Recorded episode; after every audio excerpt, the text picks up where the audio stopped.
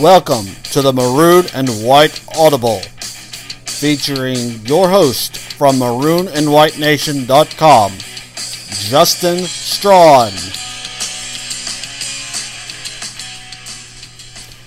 Thanks for tuning in to the Maroon and White Audible once again. I am your host, Justin Strawn from the fan side site, maroonandwhitenation.com. Got a good show lined up for you today. We are discussing Mississippi State's win over the Arkansas Razorbacks. We'll look back at it just a little bit, and then we will get you ready for the game against the Georgia Bulldogs because that takes place on Wednesday night. So let's go ahead and jump right into that right after we hear a little bit of a message from our sponsor. Hey guys, this is Justin Strawn from MaroonandWhiteNation.com if you're a golfer and you live in the greater Memphis area, you're probably just like me looking for the best opportunity for you to spend your golfing time wisely. Well, why not look and check out Cherokee Valley Golf Course? My son and I golf there almost every single time we go out, and it's a great course whether you're a skilled golfer looking for a challenge or if you're a beginner, somewhat like me, and just trying to learn how to play the game. My son and I have been playing there for years, and we would highly recommend it They've done a great job of keeping the course maintained. It's a beautiful course, lots of wonderful practice facilities. No reason that you shouldn't be out there honing your game. So if you're in the Olive Branch area or in the greater Memphis area, give Cherokee Valley Golf Course a look and go ahead and tell them I sent you. That's Cherokee Valley Golf Course. You can call them at 662 893 4444 or you can book a tee time online at olivebranchgolf.com. All right, time to jump right into today's show. Look, there's really no other way to get around this. Let's just go ahead and get right to this. Mississippi State needs to win this game. There is no reason for them to not win this game on Wednesday night. Georgia's a bad team. They are a very bad team. They are 10 and 15 on the season. They are 1 and 11 on the year in conference play.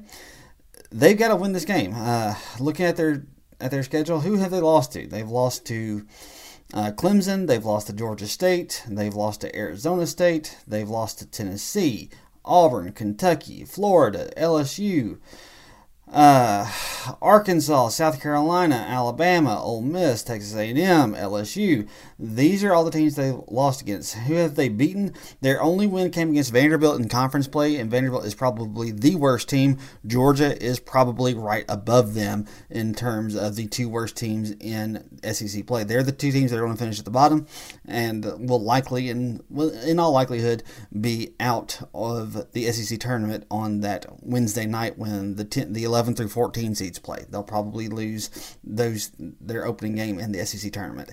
They're a bad team. Mississippi State needs to win this game.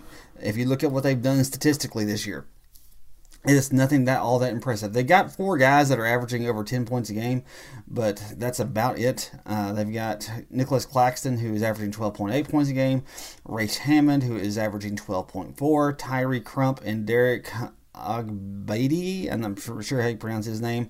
They're both averaging 10 points a game. They're giving up more points than they score. They give up 75.6 points and they score 74.2 points.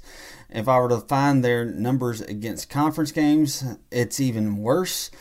They give up almost 80 points a game, 79.7, and they score 67.2.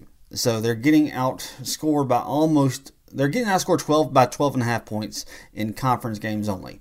Those four guys who lead the team in scoring, it goes their scoring goes down uh, across the board.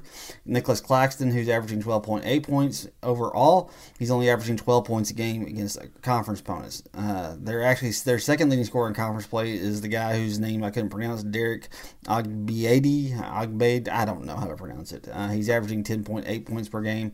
They're the only two that are getting double figures. Race Hammonds is slightly below that at 9.8. So they're not doing a very good job in conference play. Uh, what have they done overall for the entire year? They don't shoot the ball that well, 44.7. They give up 42.6. Again, in conference play, it gets worse.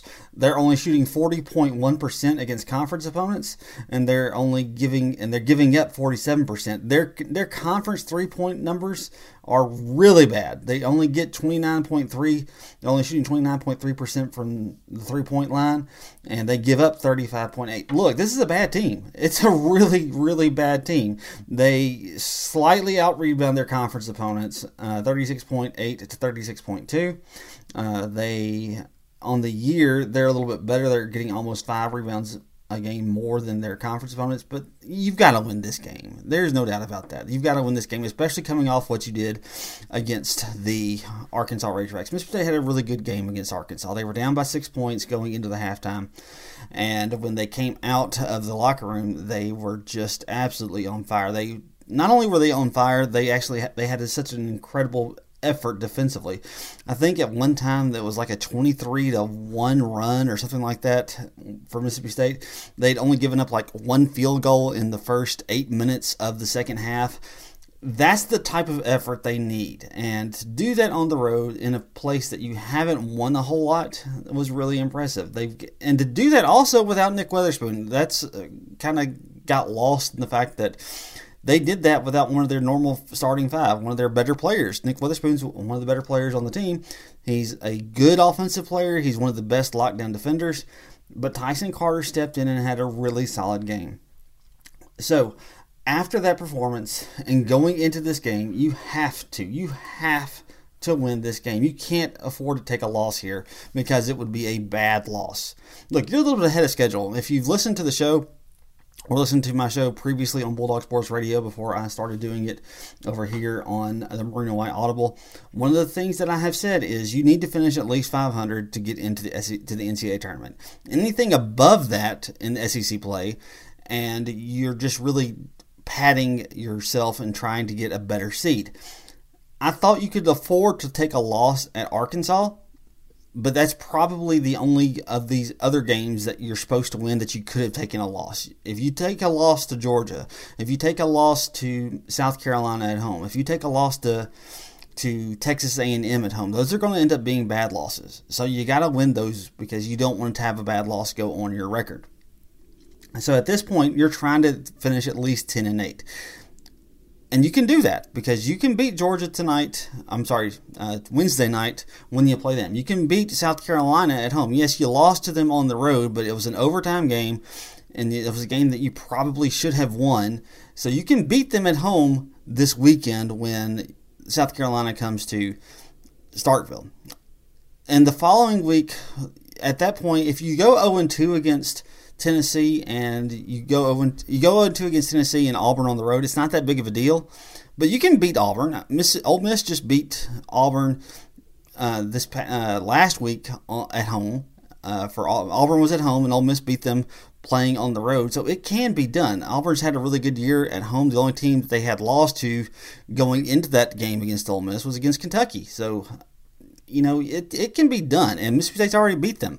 So you got to feel pretty good about where you are because now you're six and six in SEC play, and you've got a chance to get yourself above 500 in SEC play for the first time with this game against Georgia. And if you can win the next three, which you should be able to do against South Carolina at home, against Missouri at home in this game against Georgia, you've got a chance to be nine and six going into those final three games. And if you can get one of those two road games, most likely the one that you have a chance to get would be the Auburn game, and then that Texas A&M game at the very end. You know, you've got a chance to be 11 and 7, which is a really solid record, and you're probably looking at worst a seven seed, and at best probably a five or a six seed, especially if you can have a really good run in the SEC tournament. So like I said, you got to get this game. You've got to get this game. You got to, even though you don't have Nick Weatherspoon, you showed on Saturday night that you can win without him. Tyson Carter had a really good game. He didn't hit a single three pointer the entire game, but he still had a really good game. You've got Reggie Perry, who is continuing to put up really solid numbers. He's now had, I think, five double doubles in his past seven games, really since he got inserted into the starting lineup. He's locked down that uh, fifth starting spot for the Bulldogs. It's kind of relegated Aric Holman to a bench role, which I think he's okay with. And I think that if he can kind of get his head right, he can really thrive in that role because he's a good outside shooter. He's got length. He can block shots. He's there. He can he can provide a good bench presence if he can really just kind of figure out what's been going on these last couple of games. Then you got Robert Woodard, who just continues to play with a lot of energy also coming off the bench. He had a really solid game against Arkansas as well. So the Bulldogs are in good shape. And then you factor in Quinndary Weatherspoon, who can just continues to have an incredible senior season. He put up another 20 points on the board against the Razorbacks. He's now averaging a little over 19 points a game against SEC opponents. For the year, he's averaging right at 18 points a game but just continues to put up monstrous numbers. I mean, his his three point field goal percentage against conference opponents only is at forty six point eight percent. He's hit forty. He's hit twenty two of forty seven attempts, and just continues to absolutely light the basket on fire as he has been playing just at an incredibly high level ever since the calendar flipped to January and SEC opponents played. I mean, he was playing well against non-conference opponents, but he has taken it to a completely different level against conference opponents. I mean, he's at 50.5% field goal percentage for the season, and he's a little bit better than that against conference opponents. He's at 52.3% just against SEC opponents. He is having just an outstanding outstanding senior season. I don't know that it's going to I'm hoping that this just elevated play that he has taken his game to would get him a look from NBA scouts. I don't know that it will because, like I've said in the past, he's a little bit of a tweener